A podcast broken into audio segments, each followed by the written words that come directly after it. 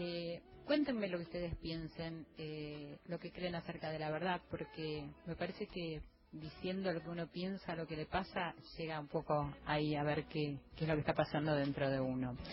Desde el momento que se sigue a alguien, se deja de seguir la verdad, dijo Krishnamurti.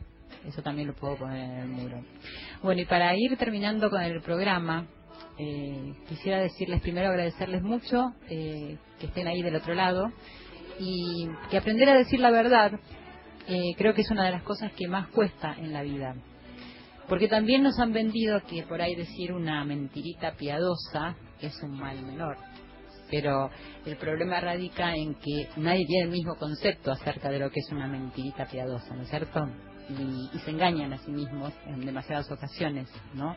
Creyendo que eso es una mentira piadosa y que no importa. Y decir la verdad implica reconocer las debilidades que tenemos cada uno de nosotros implica reconocer los errores, los fracasos, los malos momentos por los que se pasa, lo bueno que tenemos, implica reconocer que no se es perfecto o que nos falta algo, que nos falta algo de preparación o de experiencia.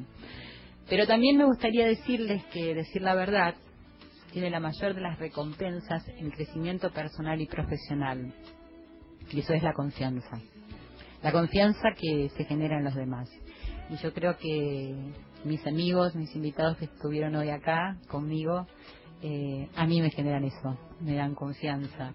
Y a mí me parece un valor muy necesario en este momento de la vida. Y está muy relacionado con la verdad.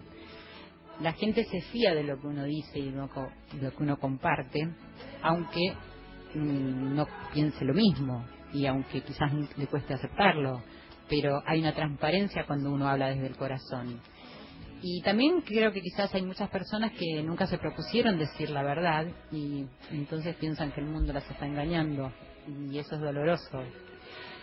Y por último quiero decirles que aprender a decir la verdad implicaría también aceptar que hay una mala formulación de algunos paradigmas que están establecidos desde hace muchísimos siglos. Por ejemplo, hay que conseguir una pareja para toda la vida. ¿no? Digo, hay que amar, hay que amar, hay que amar y hay que apostar al amor y hay que ir por el camino del amor. ¿Hasta dónde, cuándo y cómo no lo sabemos?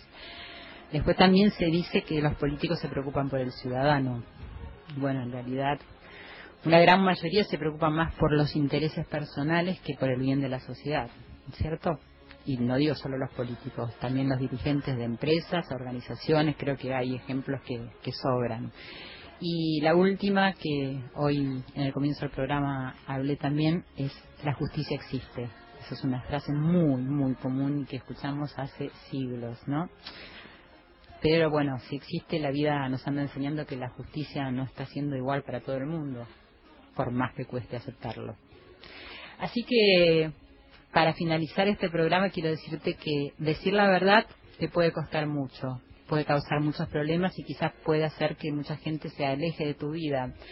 Pero les voy a compartir el mayor tesoro que me está aportando a mí en estos últimos momentos de mi vida, que es estar sano. Decir la verdad te llena de una energía sanadora. Así que agradezco a todos los que hicieron este programa, agradezco a Nacional AM870, a todos mis amigos invitados, Walter, Monu, Jera, a Nati, que está haciendo la operación técnica, a mi productor, Fernando Lapovsky.